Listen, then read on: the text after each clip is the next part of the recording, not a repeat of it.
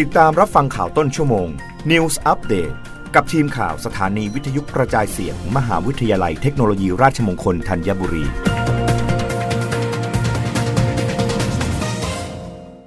รับฟังข่าวต้นชั่วโมงโดยทีมข่าววิทยุราชมงคลธัญบุรีค่ะ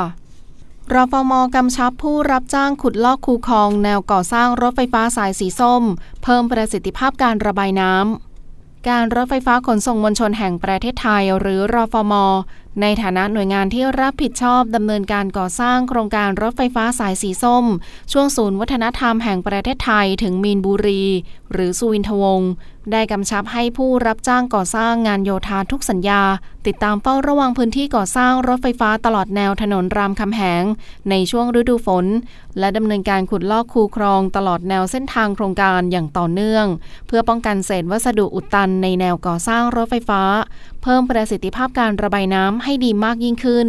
โดยบริษัท Unique Engineering and Construction จำกัดมหาชน ผู้รับจ้างสัญญาที่ 4 งานก่อสร้างโครงสร้างทางวิ่ง และสถานียกระดับ ช่วงคลองบ้านม้าถึงสุวินทวงศ์ได้ดำเนินการขุดลอกคูระบายน้ำบริเวณถนนรามคำแหงฝั่งขาเข้า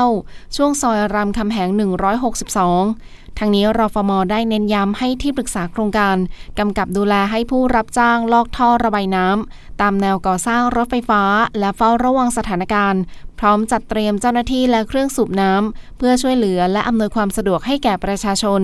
ตามนโยบายด้านความรับผิดชอบต่อสังคม ในการให้ความสำคัญแก่ประชาชน และชุมชนตามแนวสายทางโครงการรถไฟฟ้า ซึ่งอาจจะได้รับผลกระทบจากการดำเนินการก่อสร้างโครงการ รับฟังข่าวครั้งต่อไปได้ในต้นชั่วโมงหน้า กับทีมข่าววิทยุราชมงคลธัญบุรีค่ะ รับฟังข่าวต้นชั่วโมง News Update ครั้งต่อไป กับทีมข่าวสถานีวิทยุกระจายเสียง มหาวิทยาลัยเทคโนโลยีราชมงคลธัญบุรี